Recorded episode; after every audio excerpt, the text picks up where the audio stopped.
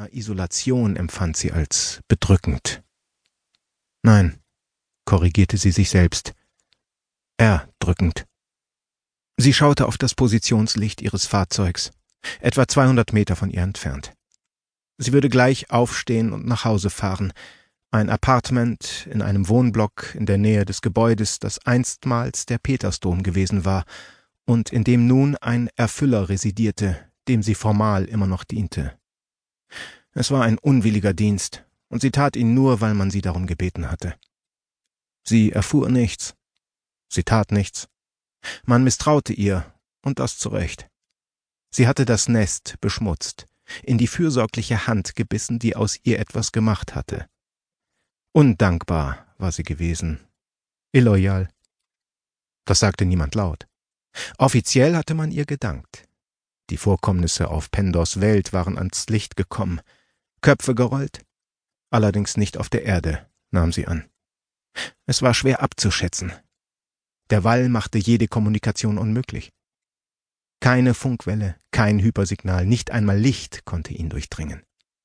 Der Sternenhimmel war ein Betrug, ein Geschenk scheinbarer Normalität an die Menschheit, ein letzter Gruß des Zerstörers, der auch irgendwo da oben war und den niemand mehr gesehen hatte, seit einem Jahr. Jolana schloss die Augen. Sie atmete tief ein. Die Luft war würzig und erfüllte sie mit Kraft. Sie schlief schlecht, aber diese Stunden in der Dunkelheit, außerhalb der Stadt, stärkten sie genauso wie jeder Schlaf. Hier konnte sie nachdenken und kam dabei zu keinem Ergebnis. Sie richtete sich auf und strich das weite Kleid zurecht. Ein letzter Blick auf das Trümmerband. Sie sollten dankbar dafür sein, es befand sich innerhalb des Walls, und es war die zentrale Quelle moderner Skiiertechnologie für die ansonsten von allem abgeschottete Erde. Die wiedererblühende Ökonomie Terras war fleißig damit beschäftigt, alle jene Nischen zu besetzen, die sonst der Import von Waren aus dem Imperium belegt hätte. Und es stand ihnen mit den zahlreichen Schiffswracks das Beste zur Verfügung, was die Skier zu bieten hatten – Seit einem Jahr wurde rund um die Uhr daran gearbeitet, sich diese Quelle zunutze zu machen, und die Fortschritte waren beeindruckend. Für viele war das genug. Ein modernes Leben in Sicherheit. Für Jolana war es das nicht. Nichts gegen Modernität, nichts gegen Sicherheit. Wen verlangte es nicht danach?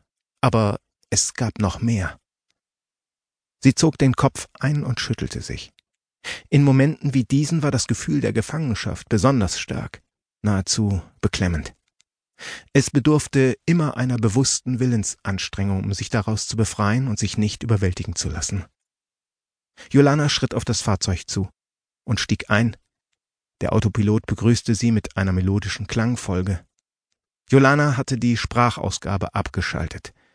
Wenn sie hierher unterwegs war, wollte sie mit niemandem reden. Nach Hause, sagte sie leise. Der Autopilot bestätigte den Befehl mit einer weiteren Melodie, und mit einem kaum hörbaren Summen fuhr der Elektromotor hoch, um das Fahrzeug in Bewegung zu setzen. Um diese Zeit war nicht viel Verkehr.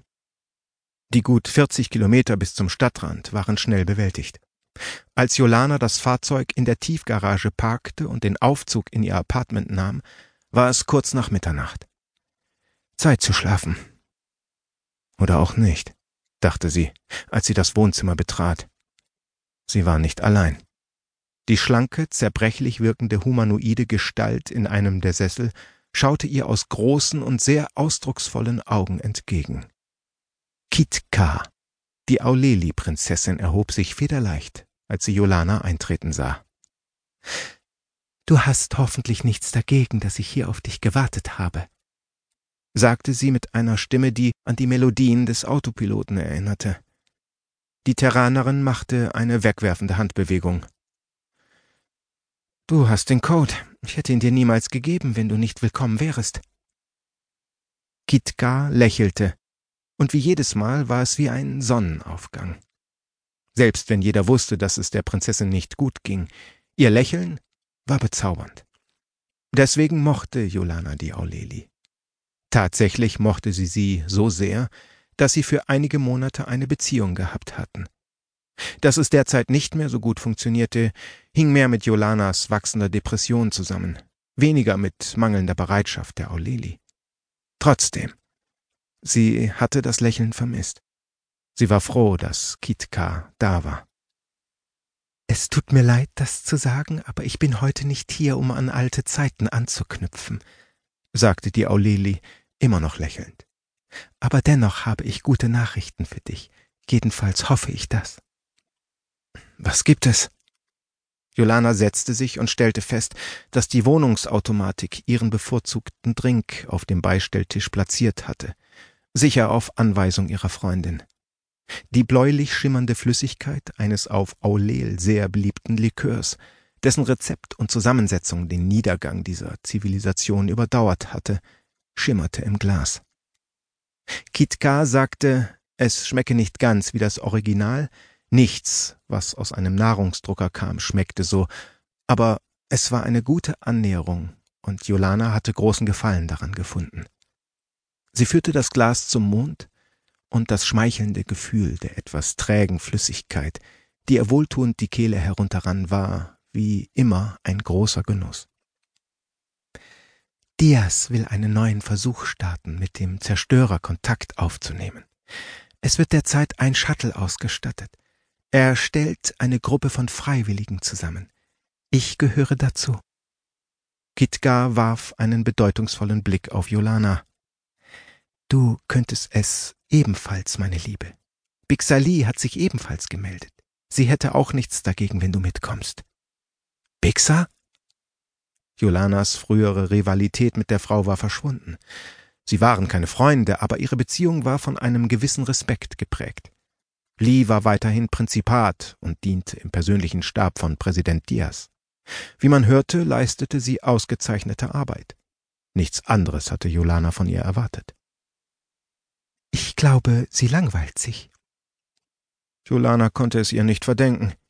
Das Geschenk des Zerstörers oder vielmehr Xiins war Sicherheit und Frieden gewesen, und er hatte sein Versprechen bis jetzt eingehalten. Dass damit aber auch eine gehörige Portion Langeweile einherging, empfand niemand stärker als Jolana. Was ist der Zweck der Mission? Wir hoffen zumindest mit Eder Kontakt aufzunehmen. Auch dieser war seit gut einem Jahr abgebrochen. Ob der ehemalige terranische Botschafter noch lebte und was er in diesem Jahr getan hatte, war unbekannt. Als sein Körper den Schlüssel zum zweiten Artefakt absorbiert hatte, ein Danaer-Geschenk seines verstorbenen Vaters, war er zu einer zentralen Figur im Ringen um die Sicherheit der Erde geworden und, zumindest vorerst, zu ihrem Garant, sollte Xiin auf andere Gedanken kommen. Was ist der Anlass? Es hat sich doch nichts verändert. Kitka lächelte wieder. Es war wie ein warmer Regenschauer. Angenehm und prickelnd. Jolana wollte den Blick nicht abwenden. In diesem Lächeln, dachte sie, konnte man versinken. Doch, es hat sich etwas verändert. Jolana spürte eine plötzliche Anspannung, die nichts mit dem Lächeln der Prinzessin zu tun hatte. Es gibt Fluktuationen im Wall. Es sind kaum wahrnehmbare Schwankungen, aber die Experten meinen, es habe etwas mit einem steigenden Energieverbrauch des Zerstörers zu tun oder einem Probelauf dessen, was Xiin aus dem zweiten Artefakt hat erwachsen lassen. Man sagt, der Wall werde an einigen Stellen porös. Dieses Tor zu den Hatter.